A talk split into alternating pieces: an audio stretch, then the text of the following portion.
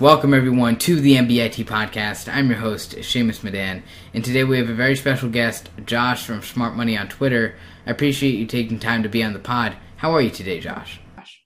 Amazing. Thank you for having me. First off, quick disclaimer the podcast is not financial advice and is for informational purposes only. Investing is risky, so only risk what you are willing to lose.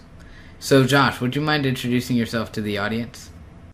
Yeah, my name is Josh. Uh, I'm the creator of Smart Money. Um, Smart Money actually started around 12 months ago, and it's all about sales, entrepreneurship, growth on Twitter. Um, but my personal background, I actually come from the financial industry originally. Uh, was a short-lived uh, life because in 2008 everything fell, and that was kind of at the beginning of my journey. Uh, but I used to be in capital raising. I used to work in a capital raising for a, a private equity fund back in the day then I came to Canada, started a couple businesses, work in sales, and then everything went from there. So you got into the markets at uh, in 2008. Well, I think I um, no. So essentially, I I've been investing on and off for years. And 2008 is when I was actually working in the financial industry per se. Uh, and then everything, obviously, I don't know if you remember, like seven and eight was pretty bad. Yeah, uh, yeah. Everything started to fall. The private equity fund that I work at uh, ceased to exist or was absorbed by someone else. And at that time, I was in the middle of the paperwork process of trying to move from. I'm originally from Venezuela, live in Canada, but I was moving to Florida. Um, and then essentially they gave me a package and a severance package, and I had to like leave and came back to Canada. So when that happens, I tried to get another job in the financial industry here. I didn't like how much they were paying, so that was my first, uh, essentially, chance to realize, you know what, maybe I don't want to work for someone else. Maybe I want to start a business. And then that started our first business, which I did with with my father. Uh, we were in the coffee industry for a while, and he still is. I, am no longer part of that business. I'm obviously involved to a certain degree, but I'm not actively running that particular business at the moment. When you first started that business, did you start it on the side or up front? Um, and that was your full time thing? Uh, the, the coffee business? Yes. Uh, so the coffee business started like he started literally around six months um, before I came in. So essentially, it was it has been a family business for years, uh, back from our original country, Venezuela. Um, and then when everything collapsed, I came back to Canada, and I, I told you I, I, got all these interviews, and I just didn't like how much they were going to pay me.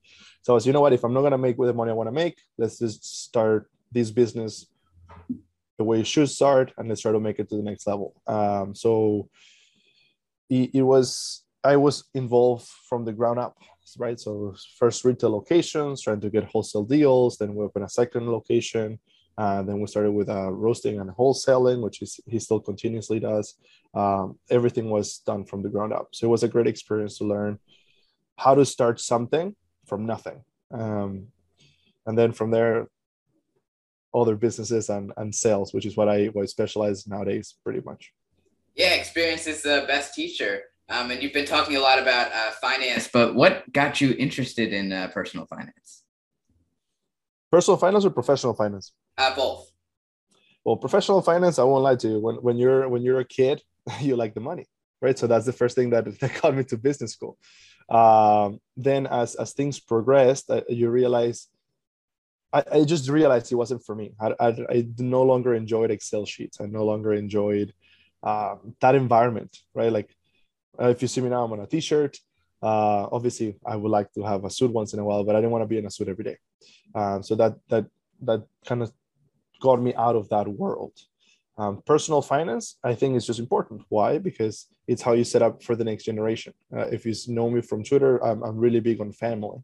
So the the more structured you are in terms of like getting your personal finance in order, the better chances the next generation have to succeed, or at least you give them a good base, right? You can never force someone to succeed, but you can give them a base to get to the next level. Yeah, that sounds interesting. And um, uh, you started talking about and started touching on Twitter a little bit. So, what is your goal on Twitter, and what do you do to differentiate yourself from uh, other financial accounts? Well, it's it started as a, as a very financially focused account and, little by little started to shift. I, I realized um, finance is a, is, a, is a niche, right? And it's very particular to a certain amount of people. But I, have realized more people actually needed a, a, global understanding of entrepreneurship and sales and, and that mindset involved into how to actually how do I get to, to, from point A to point B, right? Uh, and that's where what I started talking about. And as as the information started to change from like ticket prices and particular ad, uh, advantageous or points of of finance to like, hey, how do I make money, or what is the mindset I need to create money, or what's the entrepreneurship uh, aspects of of creating wealth uh, that that resonated better with my audience, and then then I started focusing on that, and that's what I've been doing ever since. Yeah, I totally see that. I first started my podcast as it was just uh, breaking down some uh, news articles in business and finance. Um, and then I realized once the GameStop uproar hit, more people really have to learn about uh, investing. Um, so I started transitioning my podcast into teaching others on personal finance and investing and entrepreneurship. And then uh, once I started getting into Twitter more, I that was my uh, secondary space uh, for talking about those topics as well. That's awesome. Now, Twitter is a great space to like to share ideas. I I'm start. I have a small account on on Instagram which I started, and I'm trying to restart it soon. Um, but Twitter is, I think, it's a space of people that that are a little bit more knowledgeable. Maybe like it just feels like who if whoever is there is actually reading and trying to like learn something. At least the the money Twitter space, which is where we are at at the moment. Um, I, I enjoy it. Like there's a lot of uh, opportunity to grow. There's a lot of opportunity to learn from other people. Like I, I couldn't tell you the amount of people I have met that are just absolutely geniuses in terms of like digital marketing, finance, uh, entrepreneurship, business, sales. It, the, the plethora of opportunity to like uh, network with other individuals on Twitter, it's it's it's there, and I think it's easier to access than other platforms. Yeah, for sure. And uh, transitioning into uh, entrepreneurship, um, what should others keep in mind when trying to grow their business, like you've been doing um, with Smart Money, or uh, selling other products through affiliate marketing? Well, start, starting a business is it all starts with a mindset, right? Like it's it's it's a lot of people are afraid of starting. I think I've noticed that that's that's the first thing. Like it's like, well, should I, or what's going to happen if things don't go according to plan? Uh, let it go. Like, what's the worst that can happen? You failed. You learn something about it and then you move forward right like when when i started growing this account i had no idea how twitter worked that was this is actually my first twitter account ever so i didn't even know how that worked uh, but as as an entrepreneur you know like okay you try you adapt you adjust and you keep moving forward. This applies to twitter this applies to real life this applies to even to, to studying at school right? Like you fail an exam well you study harder and then you get it done. Like it's the, the same thing right? Um, so in terms of, of the mindset of starting this on twitter is like start getting some followers, start connecting with your audience, uh, create a product if you're into that. And if you don't want to show face or you don't actually want to write anything or you want to have your own product, find people that you admire, find people or, or products that you think are very well done. Um, and then from there, you start promoting those products. I, I always tell people don't promote something you don't know anything about. Uh, buy it, learn it, study it, make sure you like it, and then promote it. Yeah, and I totally agree with you on that. And um, for people uh, who say, "Oh, I got a nine to five job, I don't have time," I think you really have to think about. Yes, you have a nine to five, um, but also uh, you have like four or five hours once you get home um, to do other stuff, and you have to determine whether you want to sit around or you want to uh, actually get something done. And uh, the one thing you uh, don't want to regret is not trying something um, that you wanted to, to do absolutely like uh trying is, is is is the core of entrepreneurship. You got to try it right? Uh once you try you you realize okay is, is this working or not?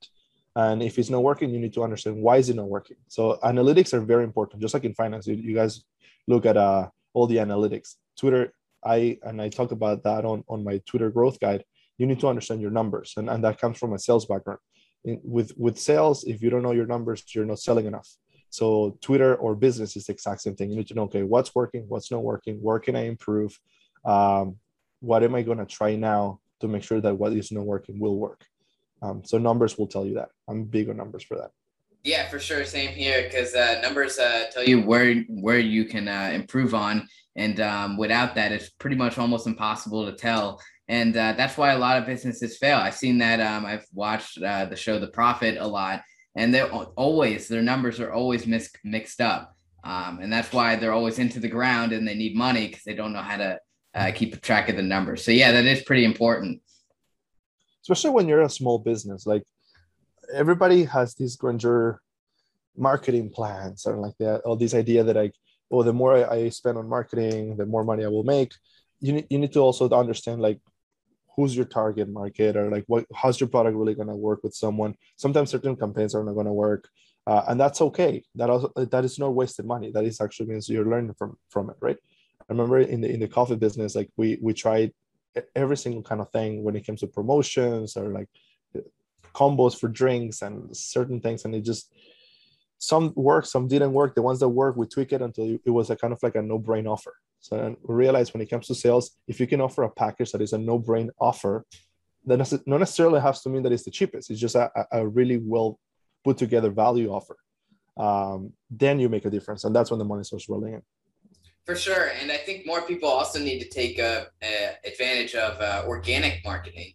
Um, just posting stuff on Twitter, Instagram, TikTok, finding where your audience is and post there, and do it on a consistent basis. Um, it's not like no one's going to see your post. Um, people will see it. Um, you just got to find out how to provide value. Yeah, on Twitter, it's all about value and and consistency. Like that's why I'm big on on um, scheduling tools. I'm like, I, understand everybody's lives are busy. Is what you're saying. This could be a side hustle for someone that works nine to five, right? So so if, you, if you're working nine to five, but you know that your analytics and your numbers are telling you your your, your highest engagement times are 12 and 1 o'clock, you're obviously not gonna stop working and start tweeting around. But you can actually schedule them to be in posted on those particular times. So there's there's ways around it. Like this this is a side hustle that can become a real hustle. Um, there's real money to be made. Um, a lot of people are in my particular circle are doing really well and, and um, makes me very happy. And I know people like you, like you're starting and and you're young, but you, it's amazing to me like the, the, the potential that this can have on, on a younger generation or a younger demographic. Yeah, for sure. And um, on the topic of selling, it's important to remember um, that the best salespeople aren't trying to sell you the product or service up front. Um, an example of this would be uh, Google Photos. Their cloud storage backup was uh, free for many years until June of 2021. Um, it was uh, like the the hook 'em and book 'em marketing strategy, which was a great analogy from Nick and Jack over at Robinhood Snacks. Um, you get people interested in your product at no cost. Um, then, when it becomes part of their routine, you charge them. That way, it's harder for them to leave. So, the takeaway here is often the best sales strategy isn't straight up selling, but providing value up front. It's always about value. Like, uh, and, and it, it's about waiting and, and understanding what you're doing. So, like, for example, if we're talking about Twitter, uh, I didn't monetize anything until I think uh, I was around 10,000 followers. Um, a lot of people just want to jump in and start making money right away, but you still need to understand who you are, what you offer, who's actually listening, and how the person that is listening actually is going to engage or buy your product, right? Uh, when you reach that point, that could be 500 followers, 5,000 followers. I don't know what, what it's going to take you to do uh, that's when you should start promoting. But again, value it's it's number one. So the best way to provide value is by teaching. Uh, teach something, teach it well, and then the product sells itself. Completely agree. Education, value, and consistency. All right, everyone, that wraps it up for today's episode. Thank you for joining us on the MBIT podcast. And thank you, Josh, for taking some time to be on the pod. It was a pleasure. Absolutely. Thank you, man. Follow the pod so you don't miss out on future episodes. And if you're on Apple Podcasts, drop a five star review down below. And I will see you in the next episode.